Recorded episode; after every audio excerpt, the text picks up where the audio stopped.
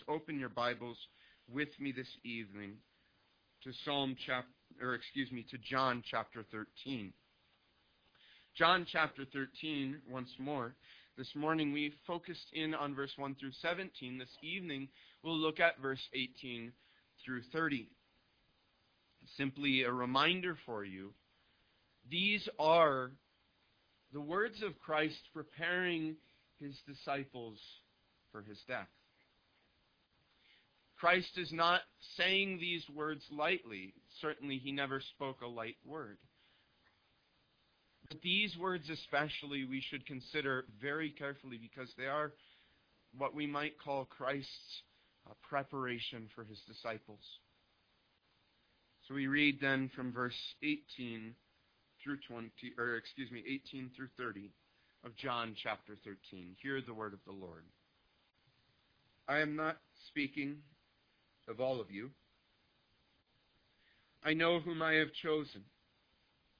But the scripture will be fulfilled.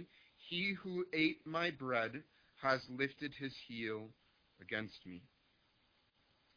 I am telling you this now before it takes place, that when it does take place, you may believe that I am he.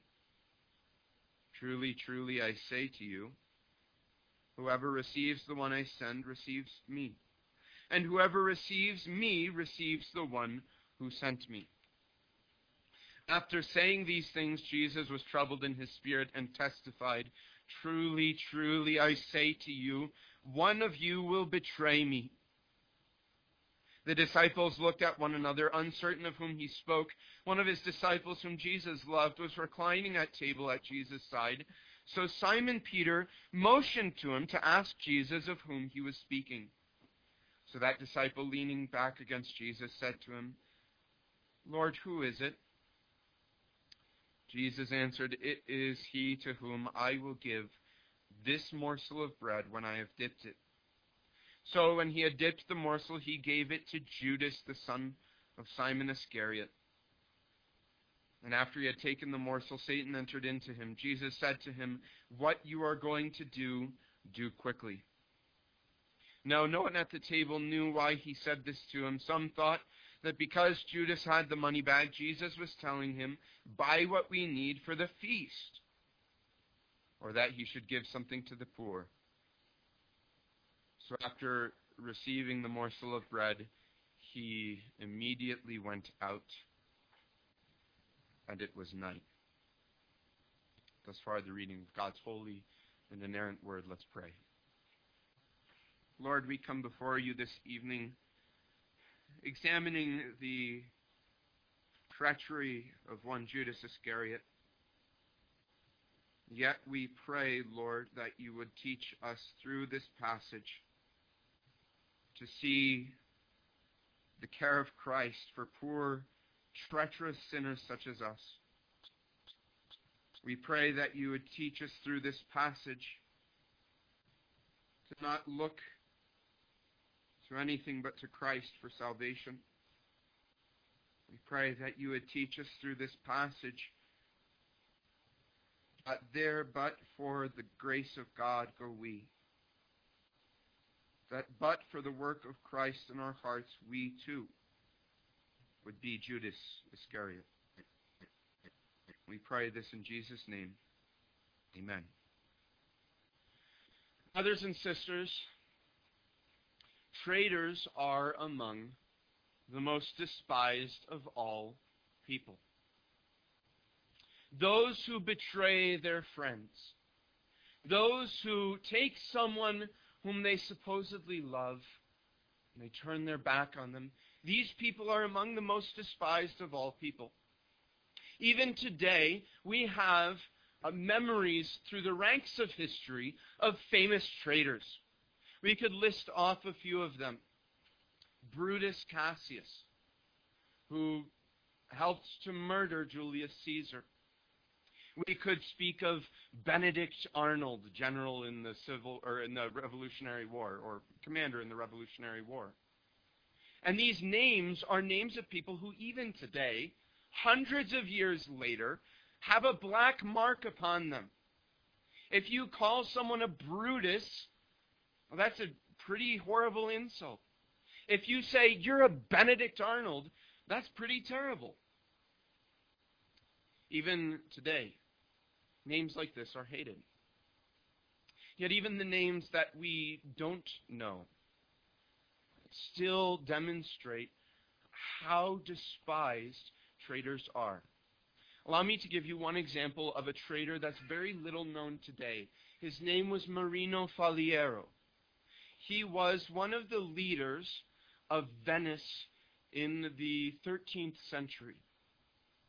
And he was placed in charge over the city of Venice, and it was his task for a year to take care of the city of Venice. But he betrayed the city. He sought to take over the city and become its king. He was caught, tried, pled guilty, and executed. And when they executed him, they condemned him not only to death, but a death of memory. So even today, if you walk through the palace of these rulers of Venice, there's a room where you can see the portrait of every main ruler of Venice for hundreds of years. And you go through and you'll see portrait after portrait after portrait, and you get to the portrait of Marino Faliero, and it's completely blank. It is a black portrait, and written on it are the words, Here is the portrait of Marino Faliero, executed for his crimes. And for hundreds of years, that was the only place you would see his name. In official documents, they would blot out his name rather than speak of him. And here we come this evening to the greatest traitor of all. Calling someone a Brutus or a Benedict Arnold may be bad, but calling someone a Judas is usually the end of a friendship. Calling someone a Judas is considered perhaps one of the worst insults you could give someone. Even unbelievers consider this to be an awful insult to them. Jesus has just washed the feet of his disciples. He's just shown his care. And now he speaks to them of this traitor. Great traitor among their midst. Far worse than any other. Not only betraying someone who we could call his friend, betraying the King of Kings, the Lord of Lords, the ruler of all creation, the Savior of his own. But, brothers and sisters, what we find when we arrive at this passage is very different from what we might expect. Jesus does not treat this traitor in the way he deserves, at least not in this moment. We don't see him instantly throwing Judas out. Instead, we see care from Christ. Let's examine then tonight Judas's betrayal and how Christ speaks of his betrayal. We begin in verse 18 through 21 by seeing that Judas's deception was not hidden. Judas's deception was not hidden. Long before our passage this evening, friends, Jesus had already begun to hint that there was someone in their group who did not belong. Even fairly early on in Jesus' ministry, in John chapter 6, Jesus says, Did I not choose you, the twelve? And yet one of you is a devil. So the disciples should have known. But now Jesus wants to prepare these disciples for his death. Again, he wants them to be fully aware of his coming death, of what's about to take place. As we saw this morning, he begins to draw them forward and to say, Leave your petty squabbles behind. Look as to what's coming up ahead. He's just finished washing their feet. He's told them that they are clean. And but in verse 10 and 11 we see that he says that not all of the disciples are clean, hinting at this deception, this Judas that was among them. He says in verse 18 through 21 all the more clearly, I am not speaking of all of you. I know whom I have chosen, but the scripture will be fulfilled. He who ate my bread has lifted his heel against me. I'm telling you this now before it takes place, that when it does take place, you may believe that I am He. Truly, truly, I say to you, whoever receives the one I send receives me, and whoever receives me receives the one who sent me. Brothers and sisters, it's very probable that Judas believed his deception was hidden from Jesus and from the other disciples. A few days before the events of this chapter, Judas had slipped out into the night. He had gone to the Jewish leaders to betray Jesus. He says, What will you give me to betray Jesus? Matthew describes it this way in Matthew chapter 26. He says, Then one of the twelve, called Judas Iscariot, went to the chief priests and said, What are you willing to give me if I deliver him to you? And they counted out to him thirty pieces of silver. So from that time he sought opportunity to betray him. Judas took the proper precautions, we might say. He had told no one but Jesus' enemies.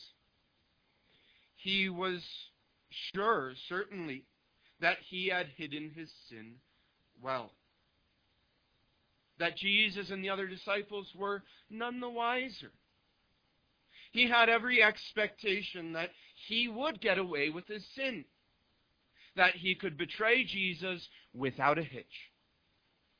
But, congregation, despite this, Jesus shows us here that Judas's deception was not hidden. In the span of a few verses, Jesus gives not one, not two, but three separate declarations that speak of Judas's sin. First, Jesus confirms that Jesus himself knew of Judas's sin. Jesus starts by saying, I don't speak concerning all of you. I know of whom I have chosen.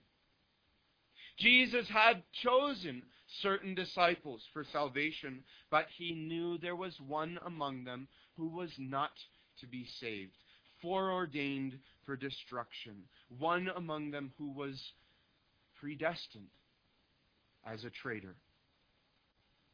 But beyond this, not only had Judas failed to hide it from Jesus himself, he'd failed even to hide it from prophetic scripture. Jesus, Judas had not even hid it from scriptural fulfillment. That's what Jesus is saying in verse 19. The scripture will be fulfilled. He who ate, ate my bread has lifted his heel against me. Jesus is quoting from Psalm 41, the psalm which we just sang from a few moments ago. This psalm, a thousand years before Judas was born, was written. Judas was not able to hide his sin from God. God knew about the sin of Judas. Judas had believed that he was sneaking around undetected, yet years before his actions had been prophesied. Above all these things, Jesus even uses in the third place, Judas's attempted deception as proof that he was who he says he was. That's what verse 20 says to us. That when it takes place, you will know that I am he. In one swift move, friends, Jesus reveals Judas's treachery, his deception. Congregation, Judas's experience here is the general experience of natural man. It's human nature to believe that we can hide our sin. When Adam and Eve sinned in the garden, their first action was to try and hide from God what they had done. When Cain killed Abel and God questioned him, Cain pretended not to know what they were speaking about. When your children, brothers and sisters, sin against you, parents, what is often the first thing that they do? So often their first impulse is to try and hide the sin, to say, surely my parents won't find out. There are times, certainly, when parents don't find out about the sins of their children, but the same is not true with God. Friends, brothers and sisters, boys and girls, God knows your sin. Your treachery is not hidden from him. Judas believed he had hidden his treachery from Christ, but Christ knew all along what was taking place. And the same is true for you. Perhaps we may acknowledge outwardly that God can see what we're up to, but in the depths of our heart, when we are in the depths of our sin, we have a tendency to believe or to try and convince ourselves God isn't aware of it. Psalm 10 puts it this way He has said in his heart, God has forgotten. He hides his face. He will never see. Is this true for you, brothers and sisters, boys and girls? Have you convinced yourself that you can hide your sins from God? That God will not call you to account for your sin? Perhaps you have a secret hatred against someone. You never let it show, and you think that this hatred is a complete secret. Perhaps you've stolen from your job and no one's called you to account for it. Perhaps your heart is full of lust. And in these things you try and convince yourself that no one knows. Your family doesn't know. Your coworkers don't know. Your husband or your wife doesn't know. Your parents don't know. Your elders don't know about your sin. And all that may be true, friends, but God knows. Do not be deceived. God is the one who searches hearts and minds. You cannot escape his notice. Long before Judas was born, Jesus knew of Judas's hidden sin. In the second place, brothers and sisters, Judas's deception was not distant. Judas's deception was not distant, and this we see in verse 22 through 26. To put it another way, Judas was not a distant deceiver. Look with me there at verse 22 through 26. Excuse me, 21 through 26. After saying these things, Jesus was troubled in his spirit and testified, Truly, truly, I say to you, one of you will betray me. The disciples looked at one another, uncertain of whom he spoke. One of his disciples whom Jesus loved was reclining at table at Jesus' side. So Simon Peter motioned to him to ask Jesus of whom he was speaking. So that disciple, leaning back against Jesus, said to him, Lord, who is it? Jesus answered, It is he to whom I will give this morsel of bread when I have dipped it. So when he had dipped the morsel, he gave it to Judas, the son of Simon Iscariot. Congregation, it's not as if Judas barely knew Jesus. It's not as if Judas was a stranger from afar or a casual acquaintance that Jesus had. In fact, he was as close to Jesus as he could possibly be. Jesus had many disciples during his life. At one point, teaching before 5,000 people, not counting women and children. Acts mentions 120 who were especially devoted to him. In Luke chapter 10, Jesus sends out 70 who were special disciples with the task of proclaiming Jesus' name and casting out demons. Judas was not one of these 5,000 simply. He was not simply one of the 120 special disciples. He was not part of the 70 simply. Judas was one of Jesus' 12 most trusted disciples, closest to Jesus. A man who lived with Jesus for around three years, traveled with Jesus, listened to Jesus' every word, preached in Jesus' name, cast out demons, at least as far as the text shows us, in the name of Jesus. Every external indication is that Judas is among Jesus' most trusted disciples. To make matters even stronger, Judas was one of, well, he was the disciple who took care of the finances of the twelve. Certainly, therefore, at least from an external viewpoint, he was among the most trusted of the disciples. He was the one who had the task of taking care of their money, making sure that they had their needs met. It seems almost as though Jesus takes Judas under his wing. This man whom he knew would betray him has him right next to him. And when we arrive at the Lord's Supper, when we arrive at this, this dinner here, the honor and the trust that Jesus places upon Judas is seemingly increased tenfold. This is something we don't necessarily notice when we read through the text with our modern understanding. To us, we read about this meal taking place and nothing immediately jumps out. But to the first century reader, this would have been very striking to them. In Jesus' day, the master of the feast would put two people at either side of him, one to his right, one to his left. These people were to be considered the people of highest honor at the dinner. To your right, you would have the person of the highest honor. To the left, the person of the second highest honor. And as you went around the table, then the honor would seemingly decrease. And the passage speaks to us of John laying on Jesus' chest, meaning that in all likelihood, the way they ate, John was at Jesus' right hand. They laid on their sides to eat. Now I ask you, brothers and sisters, Jesus dips a morsel of bread or a morsel of food, and he gives it to Judas Iscariot. Where was Judas Iscariot? If Jesus could reach out and, and give the bread to him.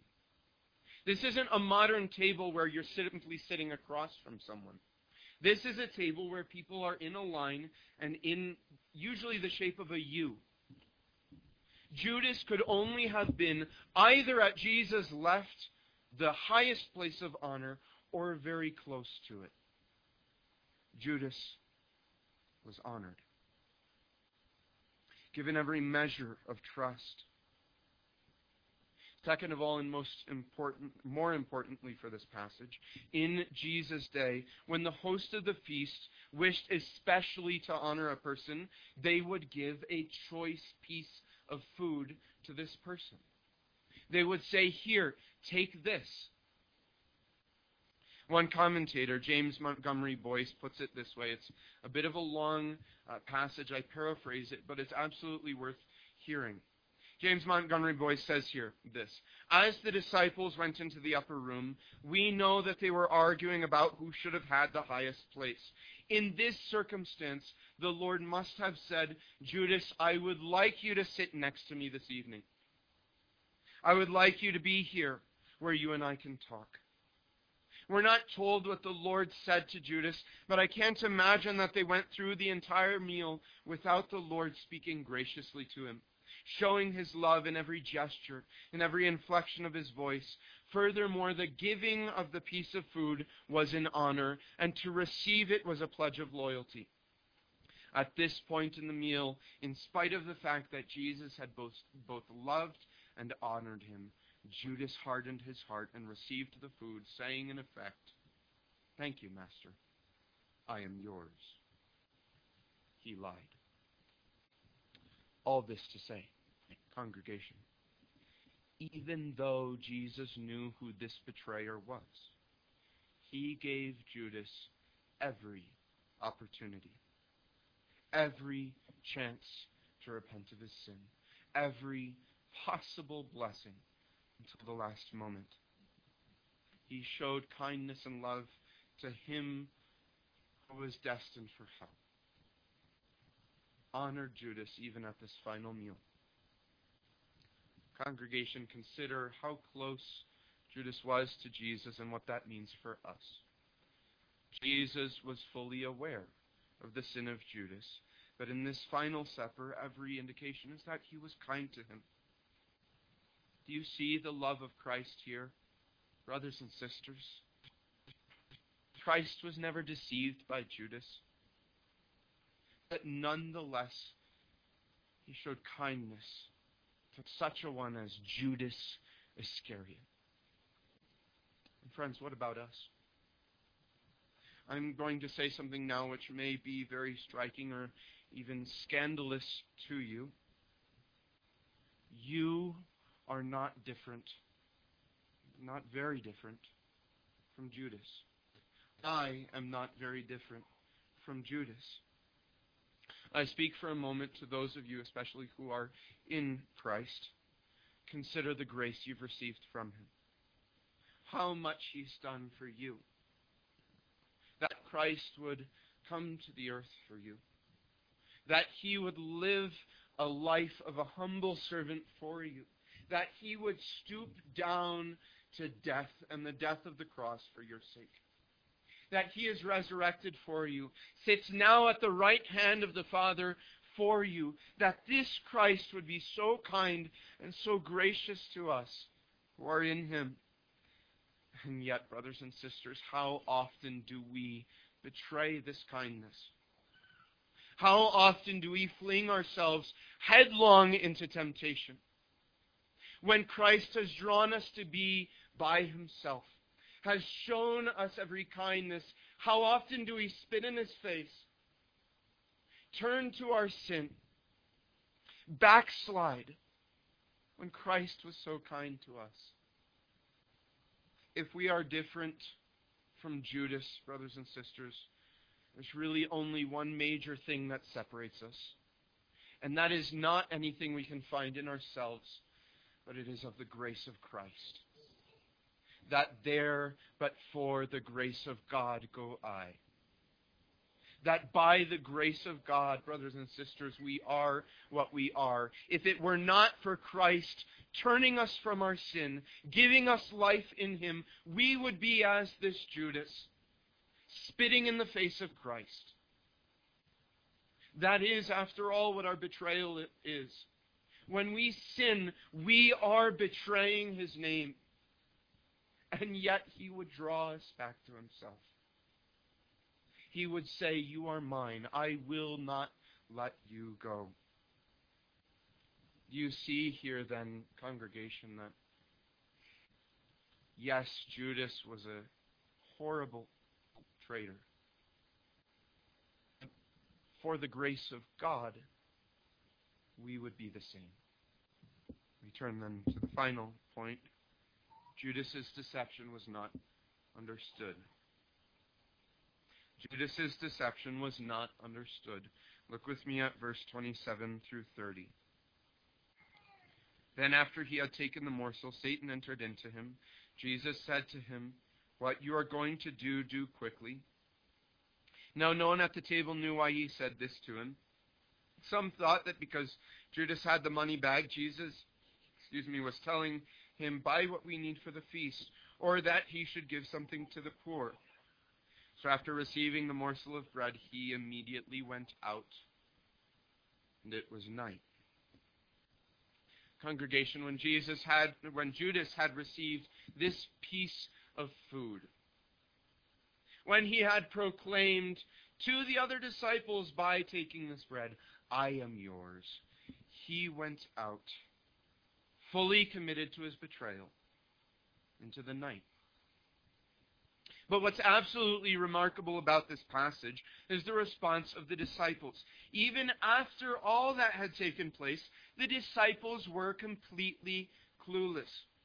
They somehow missed the entire point of what was being said. It wasn't until later that they could fully understand what was taking place. They had been outright told that someone would betray him. They had been pointed to Judas, and they still didn't understand. In verse 18, Jesus openly talks about this traitor. All the disciples had heard it. In verse 26, he literally dips the bread into uh, the food and gives it to Judas, doing exactly what Psalm 41 speaks of that the person who shared bread with me has lifted his heel against me. All of the disciples should have known. But even after what Christ had told them, they couldn't quite come to grips with the fact that someone would betray him. So they explained what Jesus was doing and what Judas was doing with, with positive interpretations. It says here that, that some of them, you know, supposed that he was going out to get some more food for the rest of the feast that was to take place later in the week. Some believe that he was going out to give money for the poor. It's only later that the disciples finally understand Judas's true intentions. Congregation, consider the irony of what these disciples believed. They believed that Judas had good intentions when he left. They believed he was going out to help others. In the psalm that Jesus quoted about himself, it begins with, Blessed is he who considers the poor. The Lord will deliver him in time of trouble. And the disciples may have even thought similar thoughts about this Judas. Wow, look at this great guy going out to help the poor. Judas left the upper room, not considering the poor, but looking to destroy his Lord. Not leaving to help Jesus, but to destroy him. Not going to spend money, but to obtain it by betraying him. The passage concludes with Judas leaving behind the disciples, walking away from his Savior, or from who should have been his Savior. Finally, completely giving his heart to the wickedness which was his from the beginning. John ends with these simple words, and it was night. John is seeking to do more here, brothers and sisters, than simply speak of the time of evening that it was. He wishes here to show us that when Judas left the presence of Christ, he didn't step off to do his own thing. Rather, he stepped off into darkness. He left the light of the world for the night. He turned away from the sun of glory to walk into deepest shadow. Congregation, Judas has been shown every opportunity, every grace, every kindness for three years, but in the end, as he was predestined to do, in the hardness of his heart and his wickedness, he rejected the light in favor of the darkness. As John chapter 1 says, the light shines in the darkness, and the darkness has not understood it. There are two things to learn from this, brothers and sisters. First of all, this passage should teach us that proximity to the church of God is no final indicator of salvation. You may be a member of this church. You may even be an upstanding member. You may be one of the most highly honored people in your church and thought of well. You could be an elder or a deacon or a pastor, but none of this is a guarantee of your salvation. Judas was one of the twelve. Had you asked any of the disciples in this evening, as is clear from these final verses, they would have told you, yeah, Judas, he's a great guy. They would have spoken highly of his financial ability. They would have spoken highly of the fact that he was with Jesus for three years. They were so convinced, in fact, that even when Jesus spoke plainly to them, they didn't understand. And yet, our passage concludes with Judas stepping out into the night. Brothers and sisters, don't allow your place in this church to convince you that God is pleased with you. Don't allow the fact that you come to church every Sunday or twice a Sunday to convince you that somehow you're doing okay. Do not allow the proximity to the church to convince you that everything is right with your heart. Your salvation can only be found in Christ. As we saw in this morning, with Christ washing his disciples, and with the blood and the, uh, the body of Christ broken for us. There is only to be found salvation in him. Judas was not saved because he was a member of the twelve. You will not be saved simply by being a member of the church. Though the church is a great blessing, though it is a great blessing to belong to the people of God, that, at least externally, that is not what saves you. It is only Christ.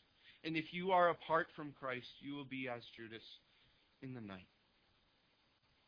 But second of all, I speak here especially to the unbeliever this evening. I don't know your heart. Some of you may not be in Christ. It's very probable. Judas here, one of the twelve, was lost. Unbeliever, if, if you are an unbeliever, it is possible that God is showing you grace right now so that you may repent. Christ gave Judas every opportunity to repent. What about you? You may be here now because you have friends here, because you grew up in this church, because it makes you feel good to attend a church and hear the Word of God preached. Whatever the reason, if you are not now saved, friend, the reason you are in this church may very well be that God is giving you an opportunity to repent. There will come a day, however, when there will be no more opportunity. After all of Christ's kindness, still Judas stepped out into darkness. Congregation, this passage, in the end, is not designed simply to show us how evil Judas is, although that's part of the passage. John wishes to proclaim to us the love of Christ for lost sinners such as Judas. He wishes to proclaim to us that Christ cared for even those who were predestined to hell.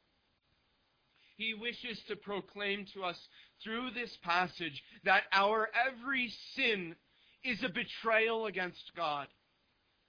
And that if it were not for the grace of Christ, we too would be exactly like Judas. So when you read this passage, congregation, when you consider the life of Judas, when you consider the life of traitors, don't think, how dare they betray? Rather say, if it is not for the grace of Jesus Christ, I would be a Brutus. I would be a Benedict Arnold. I would be a Judas Iscariot but grace in Christ. Christ saved me. Amen. Lord God, we pray that you would teach us through the life of Judas Iscariot, this great traitor, that there but for the grace of God go I. That indeed it is only by your work in our hearts that we are not continually betraying you. And indeed, Lord, our every sin is a betrayal against the love and the care of our Savior. We pray then, Lord, that you would teach us to despise sin.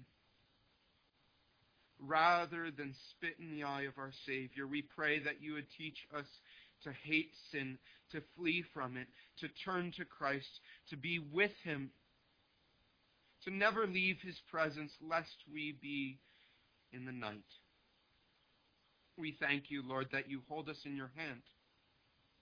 That indeed we cannot, if we are in you, lose our salvation. Yet we pray, Lord, that you would hold us, that you would sustain us, that you would hold us up. For without you, Lord, we would be as this Judas. We thank you, Lord, for your love. drawing us sweetly back to your presence. That even when we fail and when we fall into rebellion against you, that you will not let us be, but that you have loved us and cared for us. We pray, Lord, for these truths to reign in our lives and in our hearts. In Jesus' name.